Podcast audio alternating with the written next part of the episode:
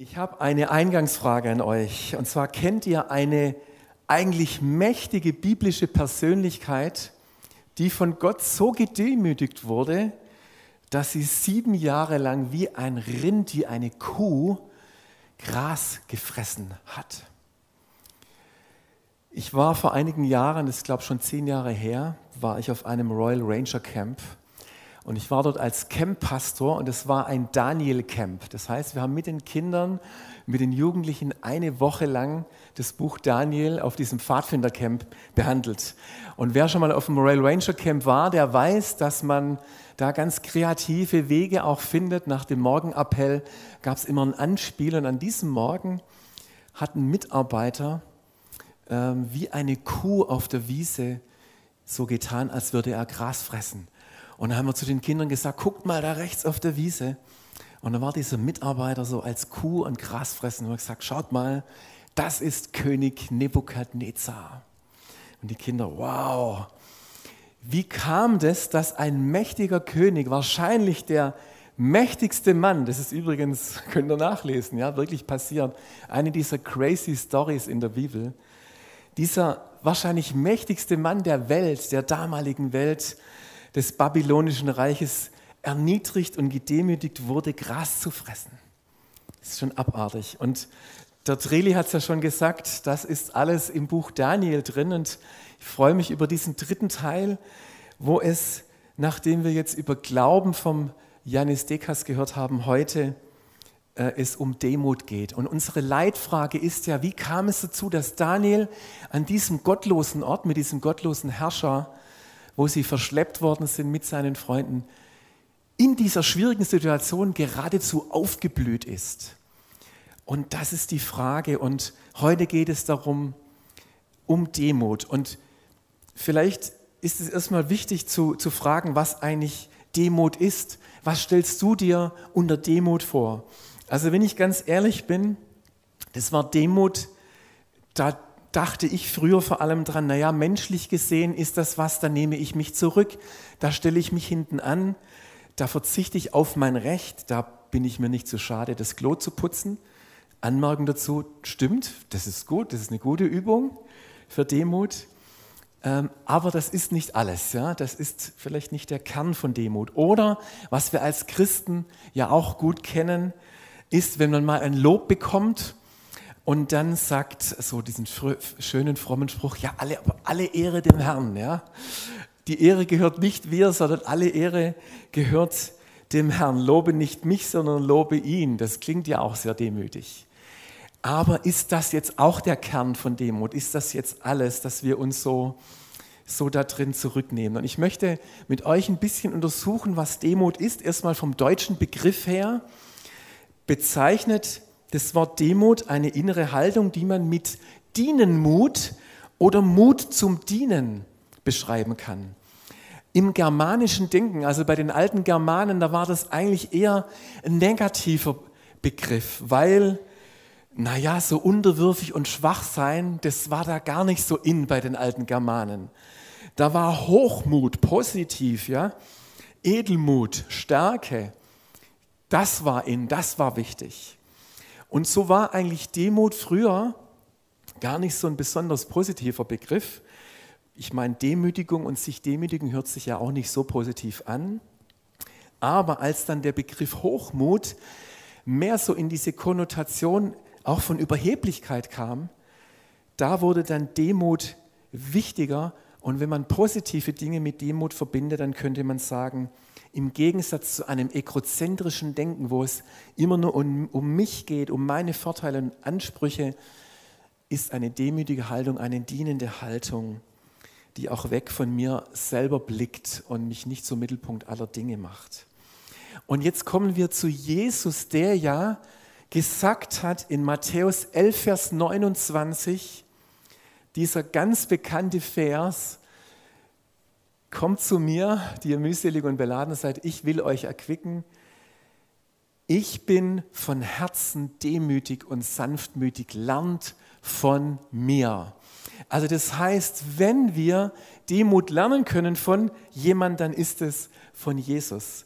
Und da wollen wir auch uns ausstrecken und in das Wort Gottes heute Morgen reinschauen, bei Daniel und bei Jesus, was wir von ihnen über Demut lernen können. Und zu Jesus komme ich nachher nochmal zurück und wir kommen zurück zu Daniel und ich gehe mit euch heute in das Kapitel 2 von Daniel rein, weil wir hier eine wirklich crazy Story lesen können, aus der ich dann das Thema Demut und Stolz entfalten möchte.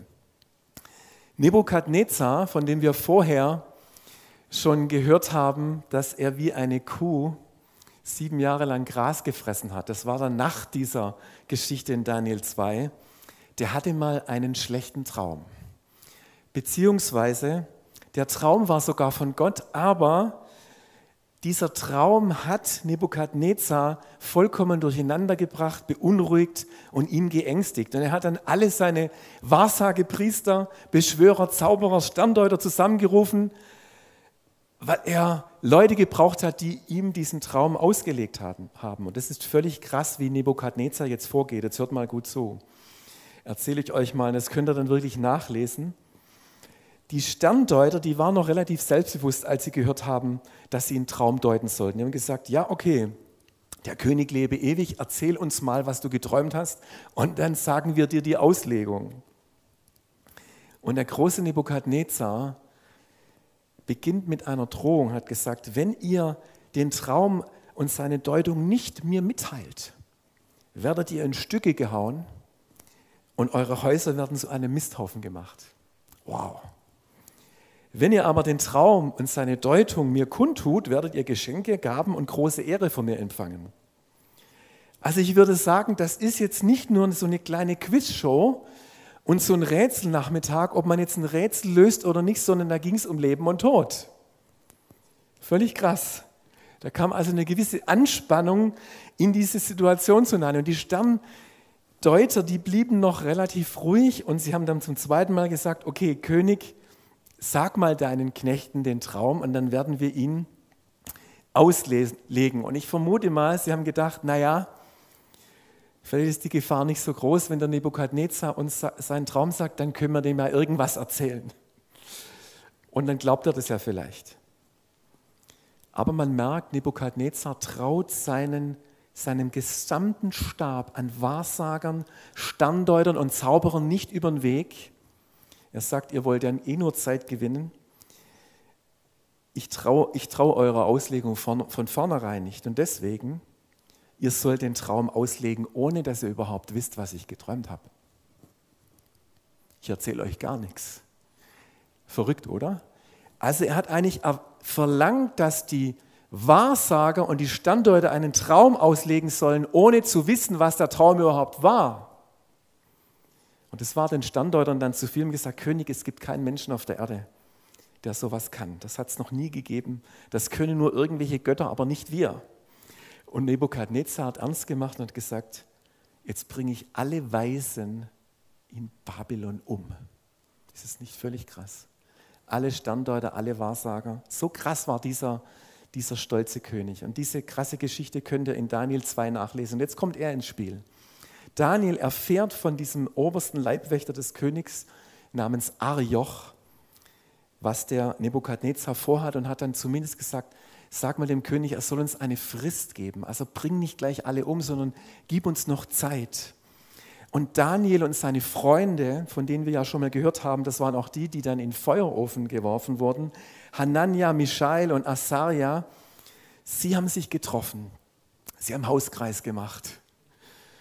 Und sie haben gesagt, lasst uns jetzt zu Gott gehen. Lasst uns jetzt beten. Lasst uns Gott suchen. Und Gott hat das Gebet erhört und Daniel hat dann in einer Vision bei Nacht dieses Geheimnis offenbart bekommen, was Nebukadnezar geträumt hat. Und jetzt gehen wir rein in diese Verse, wo ich jetzt auch entfalten möchte, was ich glaube, was wir von Daniel über Demut lernen können wenn du das einblenden könntest, Daniel 2, 19 bis 22, da heißt es, da pries Daniel den Gott des Himmels. Gepriesen sei der Name Gottes von Ewigkeit zu Ewigkeit, denn Weisheit und Macht, sie sind sein. Er ändert Zeiten und Fristen, er setzt Könige ab und setzt Könige ein. Er gibt den Weisen Weisheit und Erkenntnis, den Einsichtigen. Er offenbart das Tiefe und das Verborgene. Er weiß, was in der Finsternis ist und bei ihm wohnt das Licht. Und das ist der erste Teil. Da geht es nur, geht es nur um ihn. Da geht es nur um Lobpreis, da geht es nur um die Größe Gottes und die Dankbarkeit von Daniel, wie groß und wunderbar Gott ist. Da geht es überhaupt nicht um ihn und um seine Freunde. Es geht nur um Gott. Und jetzt sagt Daniel in Vers 23, dich Gott meiner Väter, lob und preis ich, dass du mir Weisheit und Kraft gegeben hast und mich jetzt hast wissen lassen. Also ich weiß jetzt genau, wo das herkommt was wir von dir erbeten haben und du hast uns die Sache des Königs wissen lassen. Und dann hat er das, dieser Leibwächter des Königs, Daniel, ging also zu diesem Arjoch und hat gesagt, du, also was die Weisen von Babel betrifft, sag dem, dem Nebukadnezar, bring sie bitte nicht um, führe mich zum König, ich werde die Deutung dem König kundtun. Und der Arjoch hat sich darauf eingelassen, hat den Daniel mitgenommen vor dem Nebukadnezar und gesagt, du, ich habe einen Mann gefunden unter den Weggeführten von Juda, der kann dir diesen Traum auslegen, wo du nicht mal sagst, was es für einer war. Und jetzt kommt eine interessante Frage von Nebukadnezar. Daniel steht also vor ihm, vor diesem mächtigen, stolzen König und Nebukadnezar empfängt Daniel mit den Worten, bist du imstande, mir den Traum, den ich gesehen habe, und seine Deutung mitzuteilen. Kannst du das, Daniel? Und was sagt Daniel? Und das ist die Antwort in Vers 27 bis 28, wenn du das einblenden könntest. Das Geheimnis, das der König verlangen können weise Beschwörer, Wahrsagepriester und Zeichendeuter dem König nicht kundtun. Aber es gibt einen Gott im Himmel, der Geheimnisse offenbart und er lässt, nicht ich, er lässt den König Nebukadnezar wissen, was am Tag am Ende der Tage geschehen wird. Das war ja der Inhalt des Traumes, wenn er nachliest. Nebukadnezar hat eine Schau bekommen von vier Königreichen, hat ihm einen Blick in die Geschichte gegeben und Daniel hat ihm diesen Traum ausgelegt. Er sagt, er macht klar, Nebukadnezar, es geht hier nicht um mich. Ich verweise dich auf den König aller Könige, auf den Herrn aller Herren. Aber ich, Daniel, bin sein Werkzeug. In Vers 30 sagt er nochmal, mir aber ist nicht durch Weisheit, die in mir mehr ist als in anderen Lebenden. Ich bin jetzt nicht weiser als andere. Ja, König. Das, aber ich bin das Werkzeug Gottes, dass ich dir dieses Geheimnis kundtun kann. Und dann passiert was völlig Abartiges. Nebukadnezar, dieser mächtige König, fällt vor Daniel nieder. Er geht auf die Knie und er betet Daniel an. Er betet nicht Daniel an, sondern er betet den Gott an, der sich durch Daniel offenbart hat. Und ich finde das interessant, dass er den Daniel dann befördert. Also Daniel wurde hochgehoben, er wurde einer der mächtigsten Männer in diesem babylonischen Reich. Und das hat auch Daniel zugelassen. Er hat es nicht gesagt, ah, König, ich bin so ein ganz kleiner, ja, sondern der hat sich befördern lassen. Und dann hat er gesagt, du, äh, ich habe da drei Freunde, den Schadrach, den Meschach und den Abednego. Und ich möchte, dass du auch meine Freunde beförderst. ich möchte, dass das auch Gebietsfürsten werden. Das ist jetzt keine falsche Demut. Der hat sogar seine Freunde befördern lassen. Und es klingt, es klingt danach, dass Demut verschiedene Aspekte hat. Ja? Und das möchte ich mit euch nochmal mal ein bisschen genauer entfalten, weil ich glaube, dass Gott kein Problem hat, dass wir, wenn wir wissen, wer wir in ihm sind, auch ein gesundes Selbstbewusstsein haben dürfen. Das schließt sich nicht gegenseitig aus, solange wir wissen, dass Gott uns gebraucht und wir uns ihm dienen, dienen zur Verfügung stellen und in seiner Autorität handeln. Wenn ich das nochmal zusammenfassen würde, Demut bei Daniel, würde ich sagen, es geht darum, das sind diese drei Punkte. Es geht darum, Gott die Ehre zu geben. Es geht darum, sich mutig von Gott gebrauchen zu lassen und in seiner Autorität zu handeln. Und es geht darum, in dieser Autorität zu dienen. Und bei Jesus sehen wir das. Und da möchte ich euch eine Stelle, eine Parallelstelle noch, die mich wirklich berührt, wo wir genau das Konzept bei Jesus sehen. Wo Jesus ihn, bevor er seinen Jüngern die Füße gewaschen hat, stehen drei Verse drin, da heißt es, Jesus aber wusste, dass der Vater ihm alle Macht, alle Autorität gegeben hatte und dass er von Gott gekommen war und wieder zu Gott ging. Jesus wusste, dass er Autorität hatte, alle Autorität. Und in diesem Bewusstsein dieser Autorität steht er vom Tisch auf, zieht sein Obergewand aus, bindet sich ein leinernes Tuch um und beginnt seinen Jüngern die Füße zu waschen. Was heißt das? Was wir von Jesus lernen können, ist, in der Autorität, die Jesus uns gegeben hat, in dem, dass wir wissen dürfen, Jesus lebt in uns, mit dem dürfen wir dienen, in diesem Bewusstsein, Gott alle Ehre zu geben, in diesem Bewusstsein uns von ihm gebrauchen zu lassen, in seiner Autorität zu handeln und mutig zu dienen. Ich bin gestern auf einem Seminar gewesen, musste ziemlich lange auf der Autobahn fahren.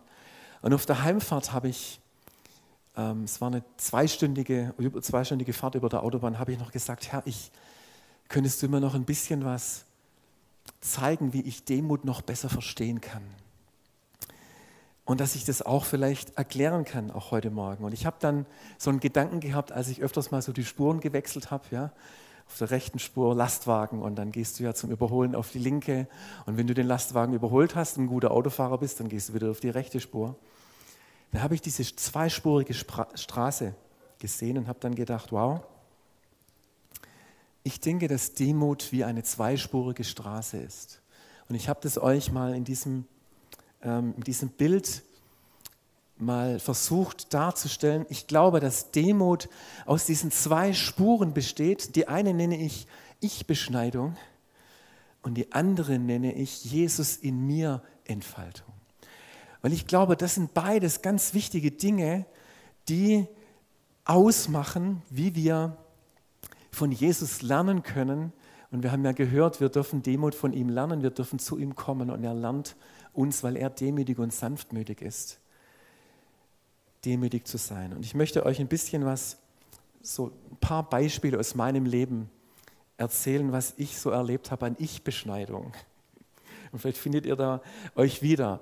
Ich habe es der Bea heute Morgen noch im Auto gesagt, dafür das ist ein ganz gutes Beispiel. Als wir frisch verheiratet waren, bin ich so in die Ehe gegangen gedacht, oh, ich will der Bea ein perfekter Ehemann sein, ja? der alles kann, der alles macht, der in der Küche und der alles reparieren kann und so weiter. Und dann ging es darum, die erste Küche einzubauen und dann kam mein Schwager und der ist handwerklich ein absolutes Ass. Ja?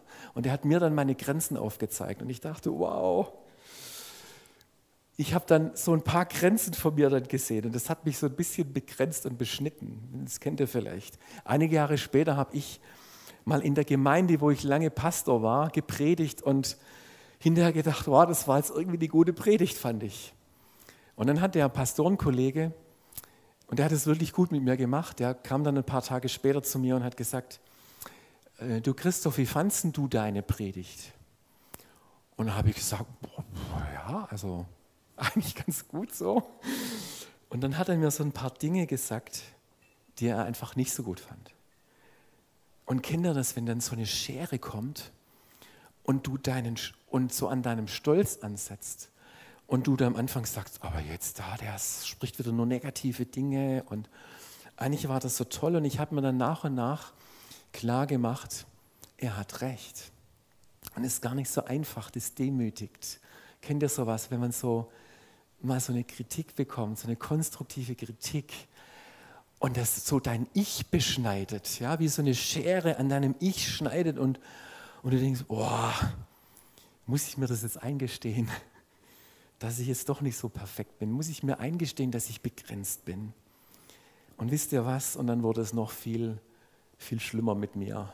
Als ich dann dieses Burnout hatte vor einigen Jahren, ein halbes Jahr lang krankgeschrieben war, ein halbes Jahr lang so gut wie nichts mehr, produktiv arbeiten musste, konnte. Und da fielen dann so Dinge weg wie, ich fühle mich gebraucht. Da fielen dann so Dinge weg wie, oh, du bist was wert, weil du was leistest. Was war das für eine schmerzhafte Ich-Beschneidung? Ich sag euch, das hat so wehgetan, das hat mich so zerbrochen. Aber am, am Ende dieser Zeit habe ich eine Sache begriffen. Jesus beschneidet uns nicht, um uns fertig zu machen. Ja? Johannes 15, ihr kennt das. Jesus sagt ja, wie die Rebe am Weinstock, die Reben, die er beschneidet, beschneidet er, dass sie mehr Frucht bringen. Und ich glaube, Jesus beschneidet uns und lässt uns Ich-Beschneidung erleben, weil er auch möchte, dass wir annehmen, dass wir zerbrechliche Gefäße sind und dass wir schwach sind und dass wir begrenzt sind. Und hallo, das ist gut so. Sage ich dir heute Morgen. Du musst gar nicht perfekt sein. Und es ist gut, wenn wir wissen, dass wir auch schwach sind. Und ich glaube, es steckt ein Geheimnis dahinter, das Paulus mal aufgreift, weil er sagt, weil ich ein zerbrechliches Gefäß bin, umso mehr kann jetzt diese Größe Gottes durch mich auch, weil ich mich nicht mehr so wichtig nehme, ja, kann jetzt diese Größe Gottes durch mich auch mehr zur Wirkung kommen. Ich glaube, da ist echt was dran. Und deswegen ist diese Ich-Beschneidung ein Prozess, und das ist auch eine Frage, die ich euch ja da auch mitgebe, wie, wie erlebt ihr das, gell, so eine Ich-Beschneidung? Und jetzt kommt die andere Seite, diese Jesus in mir Entfaltung.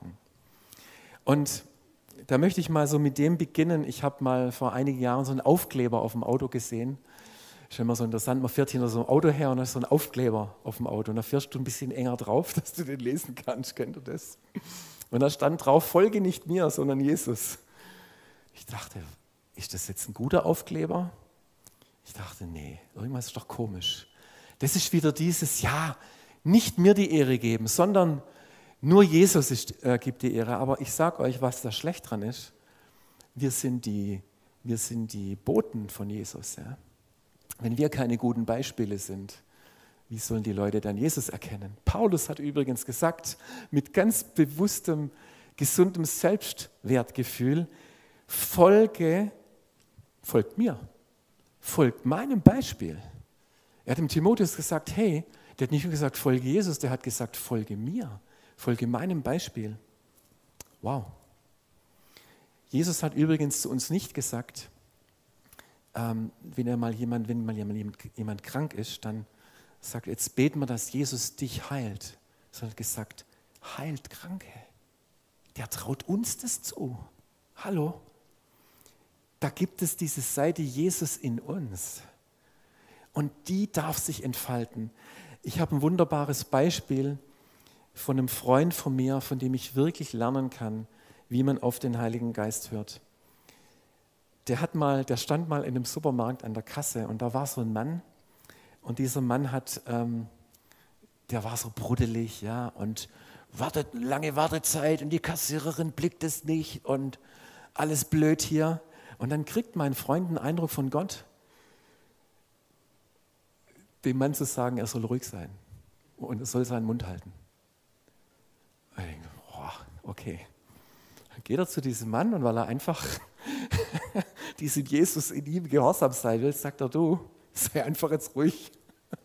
Seien Sie einfach ruhig, diese Atmosphäre hier mit so negativen Reden hier zu, zu pesten. Und die Frucht von dem Gespräch war, dass der Mann hinterher zu meinem Freund gesagt hat, danke. Danke, dass du mir das gesagt hast oder danke, dass Sie mir das gesagt haben. Danke, dass Sie mich darauf hingewiesen haben. Das war eine Lektion und wer von euch oder ich hätte das jetzt gemacht. Ja? Demut bedeutet manchmal, diesem Jesus in uns Raum zu geben und dann irgendwas zu tun, wo wir denken, oh, hallo, da brauche ich jetzt aber ganz schön viel Mut. Ja, brauchen wir. Aber Demut heißt Mut zu haben, diesen Jesus in uns zu leben und groß werden zu lassen.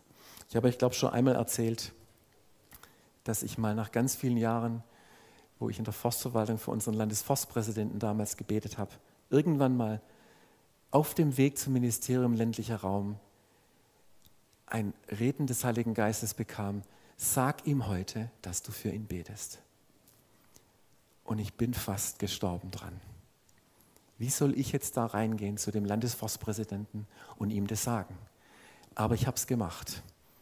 Und das ist eine längere Geschichte, mache ich ganz kurz. Ich habe es gemacht. Ich habe einfach in einem Gespräch gesagt, Sie, ich wollte Ihnen noch eine Sache sagen. Ich wollte Ihnen sagen, dass ich für Sie bete. Und ich habe gemerkt, und ich weiß es nicht, was da draus entstanden ist, ich bin rausgegangen und habe einfach gedacht, wow, wie schön ist das, wenn es jetzt nicht um uns geht. Wie schön ist es, wenn es nicht um mich geht. Wie schön ist es, wenn ich einfach weiß, ich darf ein Werkzeug Gottes sein, wo ich keine Angst haben muss, wo ich Fehler machen kann, wo ich zerbrechlich bin, aber wo dieser Jesus, der so wunderbar ist, so groß ist, einfach mich gebrauchen kann in meiner Unvollkommenheit. Und wisst ihr, das sind so diese beiden Dinge, dass so unser Ich und oh, wie kommen wir jetzt raus und wie groß und wie toll, das wird schon beschnitten mit der Zeit. Aber Jesus macht es, weil er in dir und in mir größer werden möchte.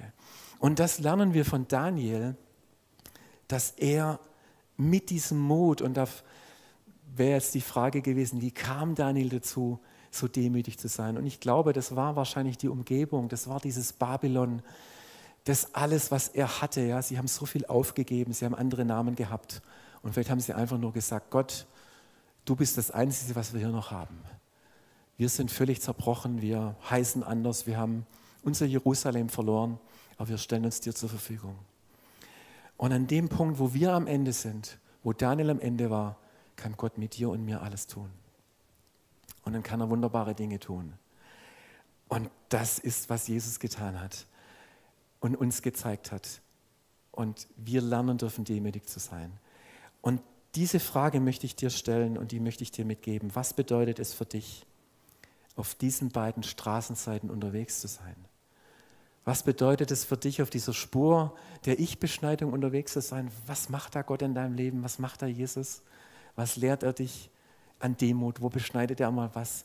Aber wo sagt er auf der anderen Seite, hey, Jesus-Entfaltung, sei mutig. Sei mutig, wenn du, wenn du meine Stimme hörst, wenn du einen Eindruck von mir hast, das zu tun, das zu leben. Halte nicht zurück. Und du darfst auch mal sagen, ja, das ist jetzt immer nur Gott oder so. Nee, steh dahin und lebe für mich und tu das für mich. Und das ist dann richtig gesund. Ich möchte euch bitten, dass ihr kommt als Lobpreisteam. Und ich möchte noch beten, dass, dass Jesus dich und mich lehrt, was es bedeutet, so demütig zu sein wie er. Jesus, danke für Daniel, danke für dieses Vorbild, das du uns gibst. Danke, dass ein großer König, Nebukadnezar, nicht vor Daniel niedergekniet ist, sondern vor dir. Und so wollen wir, Herr, als allererstes wie Daniel zu dir schauen, wollen sagen, Jesus, du bist so wunderbar und so groß. Du hast dem Teufel in der Wüste widerstanden, der, dem es nur darum ging, ja Jesus, wenn du der Sohn Gottes bist, dann kannst du hier Stein in Brot verwandeln oder dich vom Tempel runterstürzen. Und du einfach gesagt hast, hallo, es geht nicht um mich. Es geht darum, dass der Vater groß rauskommt und dass ich sein Werkzeug bin.